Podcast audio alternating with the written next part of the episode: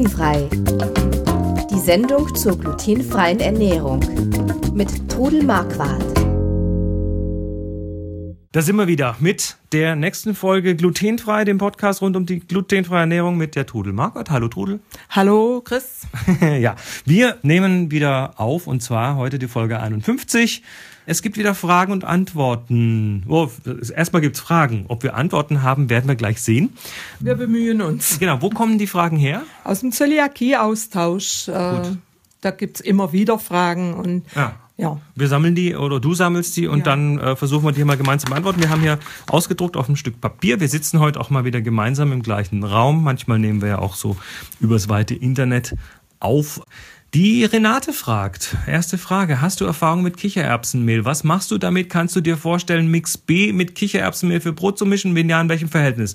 Das sind eins, zwei, drei, vier Fragen in einer. Ja, aber die kann man gut beantworten. Ich habe Erfahrung mit Kichererbsenmehl und ich kaufe mir gern das geröstete Kichererbsenmehl. Wo, wo gibt's das? Im Bioladen hole ich das und das. Heißt das so, geröstetes Kichererbsenmehl? Kichererbsenmehl geröstet steht da drunter okay. und das hat einen besonders guten Geschmack und ich nehme es gern in Brot- oder Brötchenteige Du hast ja gefragt, Renate, ob man das mit Mix B zusammennehmen kann. Kann man sehr gut nehmen. Mix B ist ein Produkt von der Firma Share. Das ist von der Firma Share das helle Brotmehl, was eben besonders gut für Hefeteige ist oder für Brotteige. Und da nehme ich aber höchstens 100 Gramm auf 500 Gramm, also 400 Gramm Mix B und 100 Gramm Kichererbsenmehl. Mhm. Würde das auch mit anderen äh, glutenfreien Mehlmischungen gehen? Zum Beispiel mit deiner eigenen Mischung, die ja bei dir im das, glutenfreien Kochbuch steht? Das würde auch gehen. Man müsste eben die nötigen Bindemittel dazugeben. Dann klappt es auch ganz gut. Mhm. Und ich mag es eigentlich sehr gerne, den Geschmack. Und ja. Wie schmeckt, erklär mir mal, wie Kichererbsenmehl schmeckt oder was das für eine Geschmackskomponente dazu fügt einen herzhafteren Geschmack gibt das Ganze. Das ist ein bisschen herber, ein bisschen bitterer? Bisschen herber, oder? Ja, ein bisschen herber. Bitter möchte ich nicht unbedingt sagen. Es ist schwierig zu beschreiben. Aber nussiger vielleicht? Nee, nee, nee, nee, nee, nicht nussiger. Also am besten einfach mal ausprobieren. Ausprobieren, da weiß man, wie es schmeckt. Ja. Das ist, Kann ich jetzt ganz schlecht erklären, wie das schmeckt. Also ich mag es. Es muss jeder ausprobieren, ob er das mag oder nicht. Aha. Aber es ist ein Versuch wert. Ja, es ist eh bei, bei diesen ganzen Back- und äh, Kochgeschichten ist eh das Ausprobieren, glaube ich, mit das Wichtigste, weil die Geschmäck Geschmäcker kann man nicht erklären. Gott sei Dank verschieden, sonst wäre es langweilig. Und die sind auch verschieden. Und, ähm, und vor allem hat ja zum Beispiel, was das Thema hatten wir, glaube ich, gestern, äh, wenn, wenn bei manchen Menschen die Sachen zum Beispiel nicht so gut gelingen wie bei anderen, dann kann das unter anderem zum Beispiel daran liegen, dass euer Ofen anders ist als die von anderen Menschen. Und wenn ihr euren Ofen auf 200 äh, Grad stellt, dann kann das unter Umständen bedeuten, dass der anders heizt als ein anderer und dass die Temperatur nicht gleich ist. Also da muss man einfach dann auch so seine eigenen Werkzeuge gut kennenlernen, kleiner, weil die alle anders kleiner sind. Kleiner Tipp von mir. Legt mal einen Fleischthermometer in den Ofen und überprüft mal eure Hitze. Das ist sehr hilfreich. Und so Fleischthermometer hm. gibt es ja auch für wenige Euro ja, zu kaufen. Ja. Und die auch sonst, ja, wenn man was mit Fleisch macht, gut sind. Stimmt. Übrigens, ganz heißer Tipp auch, seit, seit wir bei uns zu Hause ein Fleischthermometer haben, äh, werden so Braten und solche Geschichten einfach immer genau richtig. So, äh, nochmal, Renate hat die, die meisten Fragen, die kriegt schon mal eine Krone. Und zwar nochmal drei weitere Fragen. Wir fangen mal bei der nächsten an. Welche Wirkung haben Eier in Brot bzw. Brötchenteigen? Also in Brot oder Brötchenteige würde ich generell gar kein Ei reingeben. Man kann es in einen Hefezopf reingeben. Aber mehr Eier machen den Teig eher trockener als saftiger. Echt? Ja, mhm. es gibt einen guten Geschmack, es gibt, hat, bindet gut, aber probiert's mal aus, wenn er zu viel Eier reinmacht, ist der Teig nachher trockener. Okay, also Eier, aber Eier machen ja, die binden, die. Die, die binden, das Eiweiß äh, bindet mhm den Teig. Äh, bringt es da was zu trennen und zu sagen, ich mache nur Eiweiß ins Brotteig oder nur Eigelb Nö, ins Brotteig? Nee, ich würde in den Brotteig gar kein Ei reintun. Also gehör, wo gehört ein Ei rein? Was für Teige? In einen, in einen Hefeteig, in einen Butterteig. Spätzle? Spätzle natürlich, in Mürbeteig, in, es kommt in viele Teige Ei rein, aber in ein Brot gehört für mich kein Ei rein. Ich habe auch eigentlich ehrlich gesagt noch nie einen Brotteig mit Ei gesehen. Ja. Ja. Also Ei weglassen. Äh, zweite Frage noch, was? Äh, nee, macht es einen Unterschied, ob man Butter weich unter den Teig rührt oder ihn vorher oder sie vorher flüssig macht, die Butter? Es macht eigentlich keinen Unterschied. Die Butter muss natürlich abgekühlt sein, die, die flüssig gemacht worden ist. Achso, sie, sie darf jetzt nicht irgendwie aus dem Kochtopf heiß. heiß kommen. Nee, ja. nee, wenn die zu heiß ist, geht die Hefe kaputt. Aber an, äh, der Teig ist im Moment dann etwas flüssiger und man ist dann vielleicht versucht, mehr Mehl reinzutun. Und das wäre dann aber in dem Fall verkehrt, weil die Butter beim Backen ja auch flüssig wird. Und deshalb äh, muss die Konsistenz des Teiges dann einfach etwas weicher sein. Also am besten verstehe ich jetzt die Butter lieber einfach Als weiche Butter. die Butter rauslegen, nicht direkt Genau. aus dem Kühlschrank, sondern So einfach eine Stunde machen. vorher rauslegen, dann Ja. Mhm. wird die weich. Und dann ist sie weich Ja. genug, um sie zu verkneten. Also ich habe Kuchenteige, wo ich die Butter flüssig mache. Und der Teig, der ist dann richtig flüssig, aber das wird dann nachher trotzdem ein guter Kuchen. Okay. Also auch da vielleicht ausprobieren, aber im Zweifelsfall vielleicht nicht die Butter flüssig machen. Äh, noch die äh, letzte Frage von der Renate jetzt. Gibt es eine Grundregel, wie lange man den Teig rühren soll, wenn Backpulver im Teig ist? In der Regel sind die Backpulverteige Rührteige und bei Rührteigen heißt es, dass man sie nur ganz kurz rühren soll. Also nicht so mit einer Küchenmaschine fünf Minuten? Nee, nee, nee. Was passiert denn dann, wenn man das tut? Dann wird der Teig, der Kuchen catchig, sagen wir, oder knatschig oder äh, hockt zu, oder sitzt Der zusammen. wird zu kompakt, Ja, ja. Wie, wie Schuhsohle so ein bisschen. ja, ja, also der ist dann nicht locker. Und Also nur kurz rühren. Ja, wenn man jetzt ähm, Brot, es gibt ja auch Brot ohne Hefe mit Backpulver, da würde ich den auch einfach nur kurz durchkneten und den muss man dann natürlich nachher auch nicht gehen lassen. Vielleicht kurz stehen lassen, dass dieses glutenfreie Mehl etwas nachquellen kann. Aber generell äh, immer kürzer als bei Hefeteig. Hefeteig sollte man ja fünf Minuten kneten. Und bei Backpulver würde ich das Ganze etwas kürzer gestalten. Also kürzer im Sinne von eine Minute vielleicht, aber nicht mehr. Nee, nee. Also bei Brotteigen und bei Rührteigen wirklich nur zusammenrühren, bis es sich verbunden hat. Hm, okay. Gut, ähm, Fancy Manson. Glutenfrei backen im Slow Cooker. Das hat auch die Mami, hat das auch gefragt. Der Slow Cooker, ähm, erklär doch erstmal ganz kurz, was ist denn ein Slow Cooker? Der Slow Cooker ist ein Gerät, Der, Im Amerikanischen heißt ja Crockpot. ja, in dem die Sachen langsam gegart werden. Also Niedertemperatur garen. Da sind dann so, garen. sind dann so 70, 80 Grad, ja. oder? Und also ich muss sagen, ich selbst habe keinen Slow Cooker, deshalb Mhm. kann ich nicht aus meiner Erfahrung sprechen. Ich würde da aber einfach Google benutzen. Mhm. Da kommt sehr viel drüber und ihr könnt eigentlich jedes Aber das, das Slow Cooker ist ja eigentlich zum Kochen da. Da macht man Eintöpfe und solche Geschichten nicht drin. nur, glaube ich, ich glaube, dass man da auch Fleisch oder sowas drin machen Aber kann. hier wird ja aber speziell nach glutenfrei backen im Slow Cooker gefragt. kann ich leider nichts dazu sagen, aber ich würde äh, googeln und würde normale Rezepte einfach umwandeln in glutenfrei. Ich habe euch ja schon mal gesagt, ihr könnt normale Rezepte umwandeln, indem ihr 10% weniger Mehl nimmt oder ein Ei mehr oder mehr Flüssigkeit, dass die Konsistenz vom Teig stimmt. Und bei Brot vorsichtig mit dem Ei. Ja, genau.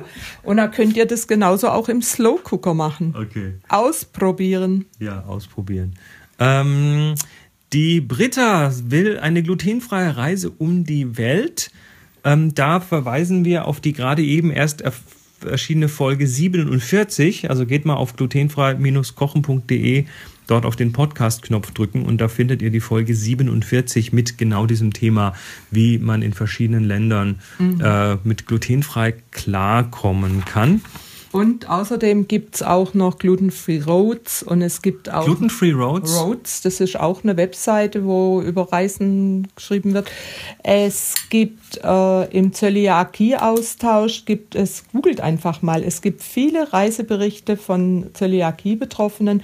Also ich selber war schon in vielen Ländern, aber ich habe noch keine Weltreise gemacht. Und ich denke einfach, es muss immer vorbereitet werden. Man muss einfach gucken, wie geht es in den Ländern. Aber es gibt Leute, die sind schon mit Rucksack durch die Länder gezogen und es hat geklappt. Man muss halt wahrscheinlich äh, sein Anspruchsdenken manchmal etwas herunterschrauben. Aber verhungert ist scheinbar noch keiner dabei. Ja, wir, wir waren jetzt äh, gerade auf einer Fotoreise in Äthiopien und äh, da muss man sein, sein westlich-deutsches Anspruchsdenken schon ein bisschen ändern und bekommt dann, aber, aber es geht. Könnte ich dort auch glutenfreies Essen kriegen? Ja, schon. Also äh, was in, in Äthiopien zum Beispiel äh, ganz viel gegessen wird, ist Teff. Teffmehl. Ja, das ist ja glutenfrei, das ist ja klasse. Genau, Teff ist glutenfrei, das ist eines der wichtigeren Getreide dort. Die, also da habe ich dann das erste Mal auch tatsächlich Teff in Reinform gesehen. Äh, das sind ganz winzige Das Körnchen. noch nie gehabt, Teff äh, Und zwar, in Reinform. und zwar in hell und in dunkel. Ja, gibt hell Teff, und dunkel, Teff ja. gibt's in zwei Helligkeitsstufen und äh, da habe ich dann die Frauen auf dem Markt gesehen, wie sie, wie sie äh, Teff in großen äh, äh, Bastkörben so noch mal ein bisschen von, von Spelzen befreit haben im Wind und Warum hast du mir keinen Teff mitgebracht? ähm, ja, weil du den ja auch kaufen kannst. Ja, Dafür. Aber nicht als in Reinform. Habe ich ihn bis jetzt hier noch nirgends gekriegt. Echt? Müsste ich mal gucken. Also dort ist es ein, tatsächlich ein sehr wichtiges Getreide. Insofern, äh, dass das lokale Brot, was die Äthiopier essen, das ist ähm, Injera heißt das. Das ist im Prinzip wie ein Pfannkuchen, äh, der ganz luftig locker Also ist. im Laden. Das ist ein Fladen. Nee, aber es ist eher, eher wie ein Pfannkuchen. So von der. Konsistenz her ist er auch ganz, ganz weich und ganz ähm, elastisch. Und dieses Injera wird dann serviert mit zum Beispiel Tips, das ist wie so ein, wie so ein geschnetzeltes, oder mit ähm, Shiro, das ist so eine, so eine Kichererbsen, ähm, Kichererbsen, Paprika, äh, Chili-Pfeffer-Paste, ähm, die heiß ist, oder mit Full, das ist ein Bohnengericht. Und dann wird dieses, also man muss sich so einen großen Teller vorstellen, da kommt dann erstmal so dieses Injera drauf, das liegt dann also drauf oder ist gerollt. Und dann wird darauf so ein, so ein, so ein Schapf, so, so, ein großer, so ein großer Löffel von diesen Zutaten getan. Und dann nimmt man mit der, mit der rechten Hand, ganz wichtig, äh, reißt man sich dann so ein Stück von dem Injera ab und nimmt dann was von dem Injera und benutzt es wie so ein Löffel und, und nimmt es dann äh, immer mit der rechten Hand. Die linke Hand, die ist für andere Sachen gedacht. Äh, Du hast doch erzählt, dass der Teig äh, gesäuert ist für das der ist Injera. gesäuert, genau. Dieser, äh, das ist gesäuerter Teff-Teig, habe ich vergessen zu sagen. Muss ich mal ausprobieren. Mhm. Und müsste sich auch hier säuern lassen. Werden wir auch hier mal ausprobieren. Und äh, insofern, man kommt dann glutenfrei wahrscheinlich schon durch. Man muss aber aufpassen, weil ähm, das hat mich ein bisschen gewundert, aber äh, Äthiopien war tatsächlich, ähm, wenn auch nicht kolonisiert, aber zumindest teilweise besetzt von den Italienern. Und deshalb ist in Äthiopien tatsächlich das zweitwichtigste Nahrungsmittel Spaghetti. Ist, also da muss man ein bisschen vorsichtig sein. Also noch äh, gerade zu den Weltreisen in asiatischen Ländern müsst ihr einfach aufpassen, weil in der Sojasauce Weizen ist. Da müsst ihr einfach schon aufpassen. Also genau, vergorener Weizen. Gut, ähm, Carmen und auch die Renate wollen gerne Thermomix-Rezepte glutenfreie haben. Ja, also ich habe schon mal in irgendeinem Podcast erzählt, dass ich selbst einen Thermomix habe und es ist eigentlich, äh, wandelt einfach oder nehmt eure normalen glutenfreien Rezepte, wenn ihr die vorher ausprobiert habt mit einer anderen Küchenmaschine oder mit den Knetagen, könnt ihr die im Thermomix genauso machen. Ähm, würde vorschlagen, dass wir dazu mal eine extra Sendung das machen. Ich auch, das habe ich, glaube sogar einen Plan drin, dass wir mal eine extra Sendung und da bereite ich mich dann auch vor und gebe euch auch noch Tipps dazu. Super. Ähm, dann hier, Ich krieg jetzt gerade so einen Reizhusten. Mach weiter. da muss ich nachher viel schneiden in der Sendung. Gut. Ja. Ähm, oh, hier hat eine Trudel Marquardt einen Vorschlag gemacht. Warum reagieren glutenfreie Mehle unterschiedlich? Worum geht's denn da? Also die, die Paddy hat dann noch äh, gesagt, sie zum Beispiel das Beispiel Langos, das sind diese Fladen. Ja, in der Zeit äh, dieser Frage kam eben auch oft die Frage, habt ihr einen Langosteig? Langos, das sind Fladen, die in Fett ausgebacken werden. Ich glaube, es kommt aus Ungarn. Und ich habe inzwischen auch ein Rezept gemacht und ist total lecker. Das ist ein Hefeteig, der wird dann zum Fladen gedrückt und kommt dann in die Fritteuse und dann kommt da drauf entweder eine Knoblauch-Joghurtcreme oder Frischkäsecreme oder auch mit Fleisch kann man das drauf machen. Ich habe dann noch Tomaten drauf getan, Tomatenscheiben. Aber was, was hat das jetzt damit zu tun, warum glutenfreie Me- Mehle Ja, unterschiedlich reagieren? Also, glutenfreie Mehle reagieren unterschiedlich, weil sie unterschiedliche Stärkeanteile haben und unterschiedlich Flüssigkeit aufnehmen. Man kann jetzt nicht einfach sagen, ich mache aus jedem glutenfreien Mehl, ob Fertigmehl oder auch selbstgemahlenes Mehl, einen Hefeteig. Das ist so unterschiedlich, dass man einfach ausprobieren muss, welches Mehl eignet sich dafür am besten. Die Mehle nehmen, wie ich schon gesagt habe, unterschiedlich Flüssigkeit auf. Und ihr müsst euch dann wirklich mit dieser Flüssigkeit an das Endergebnis herantasten. Und ich glaube, man muss auch ein bisschen Zeit dem Ding geben, weil Ja. Mehl, Mehle brauchen ja, also wenn man jetzt Flüssigkeit hinzutut, das dann mal rührt und dann mhm. sitzen lässt, dann ändert sich das ja die nächsten fünf bis zehn Minuten noch, ja, weil genau. das Mehl langsam diese Flüssigkeit ja. aufnimmt. Und ähm, es kommen ja auch immer noch Bindemittel zu diesen Mehlen und auch die Bindemittel nehmen Flüssigkeit auf. Und deshalb empfehle ich eigentlich auch immer, egal ob das jetzt ein Spätzleteig ist, Pfannkuchenteig oder ein Hefeteig, lasst ihn dann ruhen und quellen. Mhm. Er muss dann erst einmal weicher sein, als man eigentlich, also mindestens mal beim Hefeteig muss er weicher sein oder auch beim Mürbeteig, weil er nachquillt und wenn er dann die Ruhezeit hinter sich hat, ist er meistens genau richtig zum Verarbeiten. Hm. Okay. Äh, die Martina, mich würde interessieren, ob man Spätzle auf Vorrat nach deinem Rezept herstellen kann, zum Beispiel trocknen und dann aufbewahren könnte und was man dafür alles beachten müsste. Kann man deine Spätzle trocknen? Nein, man kann meine Spätzle nicht trocknen. Man, also ich bereite meine Spätzle vor, gebe sie auf ein Backbrett, auf äh, zum Beispiel auf Backpapier und lasse sie abtrocknen. Also dass sie ein bisschen eine äh, Stunde oder zwei liegen und lasse sie so trocknen. Und dann friere ich sie in Portionen ein und zwar in flachen Päckchen. Oder ich lege sie eben auf ein Brett oder Blech und friere sie so ein und gebe sie nachher in einen Beutel oder Aber Dose. einfrieren geht. Einfrieren geht. Und du frierst sie deshalb flach ein, damit die halt äh, kein Klumpen werden, sondern ja, dass, also, dass sie locker bleiben. Dass ich sie nachher einzeln entnehmen kann, mhm. in kleinen Mengen. Und dann kann ich sie auch in einen großen Beutel füllen und dann einfach die Portion entnehmen, die ich brauche. Das geht wunderbar, aber mit dem Trocknen, ich meine, es ist ein Versuch wert, mal mit einer kleinen Menge, aber ich denke, dass man da so viel Energie bräuchte, um die zu trocknen, dass das sicher nicht das Gelbe vom Ei ist. Okay, ja gut, ich glaube auch Spätzle, die man so, so die, die glutenhaltigen Spätzle, die man kauft, die getrocknet sind, die werden, glaube ich, auch speziell so hergestellt, damit die hinterher beim Kochen wieder die richtige Menge Wasser aufnehmen und so weiter. Das ist also nicht ganz so. Und die simpel. haben wahrscheinlich auch ganz andere Trocknungsgeräte als wir im Backofen oder so. Davon gehe ich mal aus. Ja. Ähm, äh, in einer ähnlichen Richtung fragt jetzt noch die Marion das Einfrieren und Auftauen von Backwaren. Also ich friere fast alles an Backwaren ein. Wenn ich, wenn ich Kuchen backe, wir sind nur noch zu zweit zu Hause, dann brauchen wir keinen ganzen Kuchen. Also backe ich einen Kuchen, wir essen unsere zwei oder auch mal vier Stückchen und der Rest wird eingefroren. Und auf, also wenn es zum Beispiel ein Sahnekuchen ist, kann ich ihn natürlich nicht aufbacken. Dann muss ich ihn auftauen. Geht aber wunderbar. Sahnetorten lassen sich sehr gut einfrieren. Hefegebäck. Auf äh, die anderen normalen Brote dann aufbacken. Aufbacken.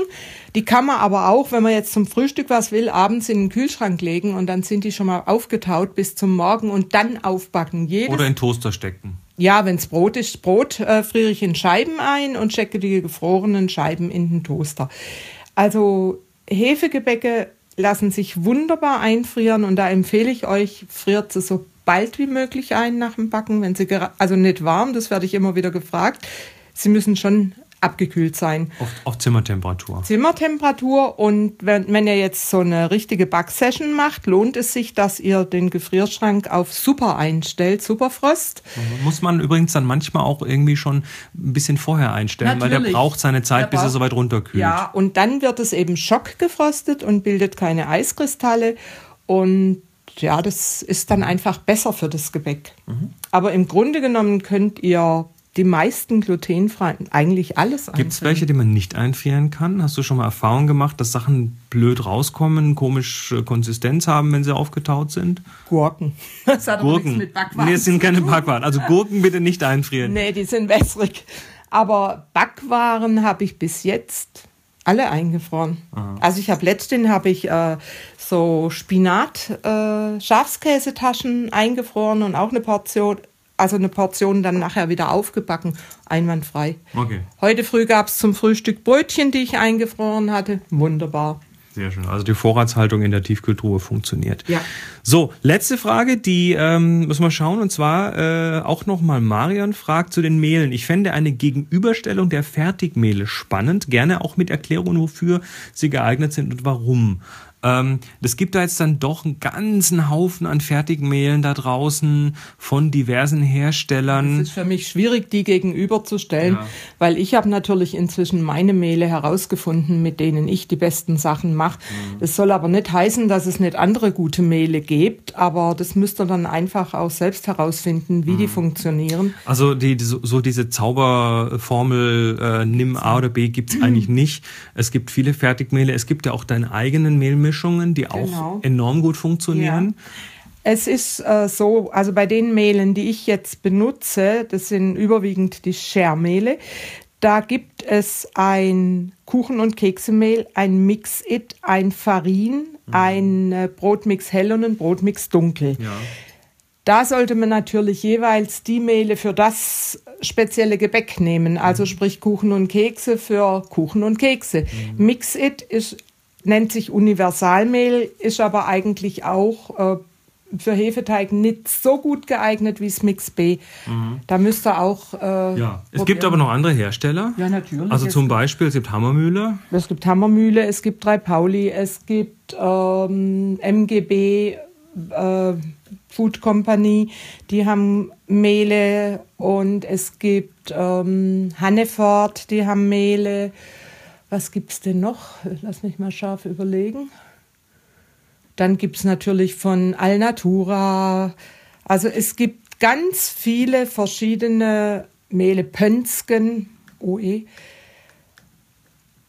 Ich schreibe gerade mal auf, ne? Schreib mal ein bisschen äh, nebenbei auf. Also äh, die kannst du ja dann unten anhängen an den Podcast. Genau. Die Links, das wäre nicht schlecht, dass man da gucken kann. Vielleicht, vielleicht wäre das auch ein Aufruf mal äh, an euch, uns äh, vielleicht auch über einen Zöliakie-Austausch oder andere äh, Quellen, vielleicht mal eure Erfahrungen mitzuteilen, ja, was ihr ja. mit anderen Mehlen jetzt auch schon für Erfahrungen gemacht ja. habt.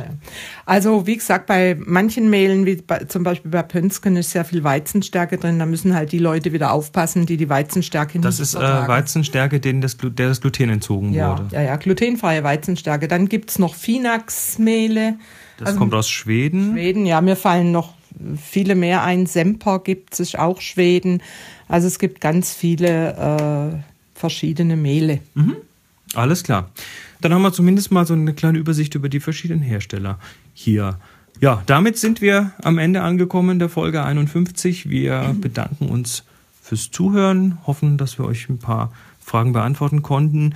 Ähm, es wird mit Sicherheit wieder so eine Frage-Antwort-Sendung geben. Da wirst du dann wieder. Ich werde wieder aufrufen zu Fragen und hoffe dann, dass ihr euch da kräftig dran beteiligt. Ja, ich glaube schon. Also das finde ich spannend, weil das ist ja tatsächlich so ganz direkt an den an den äh, Dingen dran, die ihr gerade wissen wollt. Ja, und die anderen ähm, profitieren ja auch davon, von den Antworten. Genau. Es gab noch eine separate Frage und zwar über das Thema Low Carb. Wir hatten da schon mal drüber gesprochen, mhm. also die Kohlen, Kohlenhydrat-reduzierte Ernährung ähm, die mit der glutenfreien doch sehr kompatibel ist. Dazu wird es eine Sondersendung geben. Äh, hier möglicherweise nächste Woche schon. Müssen wir schauen, wie wir das hinbekommen. Ähm, aber das ist, äh, ja, da können wir mit Sicherheit auch drüber reden. Und ansonsten kommt einfach wieder, wenn ihr mehr Folgen hören wollt. Es gibt jetzt mittlerweile 50 weitere Folgen auf glutenfrei-kochen.de. Dort den Podcast-Knopf drücken und dann findet ihr viele weitere Themen, die euch vielleicht interessieren. Ihr könnt das übrigens ja auch abonnieren. Wollte ich nur noch mal kurz erwähnen. Ähm, jeder Mensch hat äh, ein Smartphone heute und auf diesen Smartphones gibt es, ähm, wenn man was von, von Apple hat, so ein iPhone, da ist der Podcast-Empfänger quasi schon drauf. Das heißt Podcasts.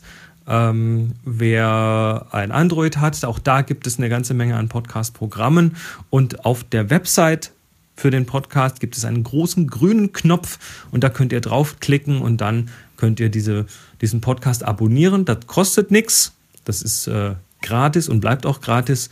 Und äh, ihr könnt damit quasi sicherstellen, dass jede Woche, wenn eine neue Folge rauskommt, die ganz automatisch auf eurem Gerät landet. Und dann äh, braucht ihr nur noch auf den Play-Knopf drücken und es kommt automatisch. Und das hält dann auch eine schöne Liste für euch vor. Das heißt, ihr könnt dann auch ganz einfach zu älteren Folgen springen. Äh, das ist quasi die, der, heiße, der heiße Tipp des Tages. Abonniert euch diesen Podcast und dann bekommt ihr auf jeden Fall äh, immer die neue Folge und müsst nicht extra auf die Website gehen und vergesst es vielleicht oder so. Ja, das war's. Wir wünschen euch was. Bis nächste Woche. Bis dann. Tschüss. Tschüss. hörten Glutenfrei, die Sendung zur glutenfreien Ernährung mit Todel Marquardt. Über 900 glutenfreie Rezepte und weitere Informationen auf www.glutenfrei-kochen.de.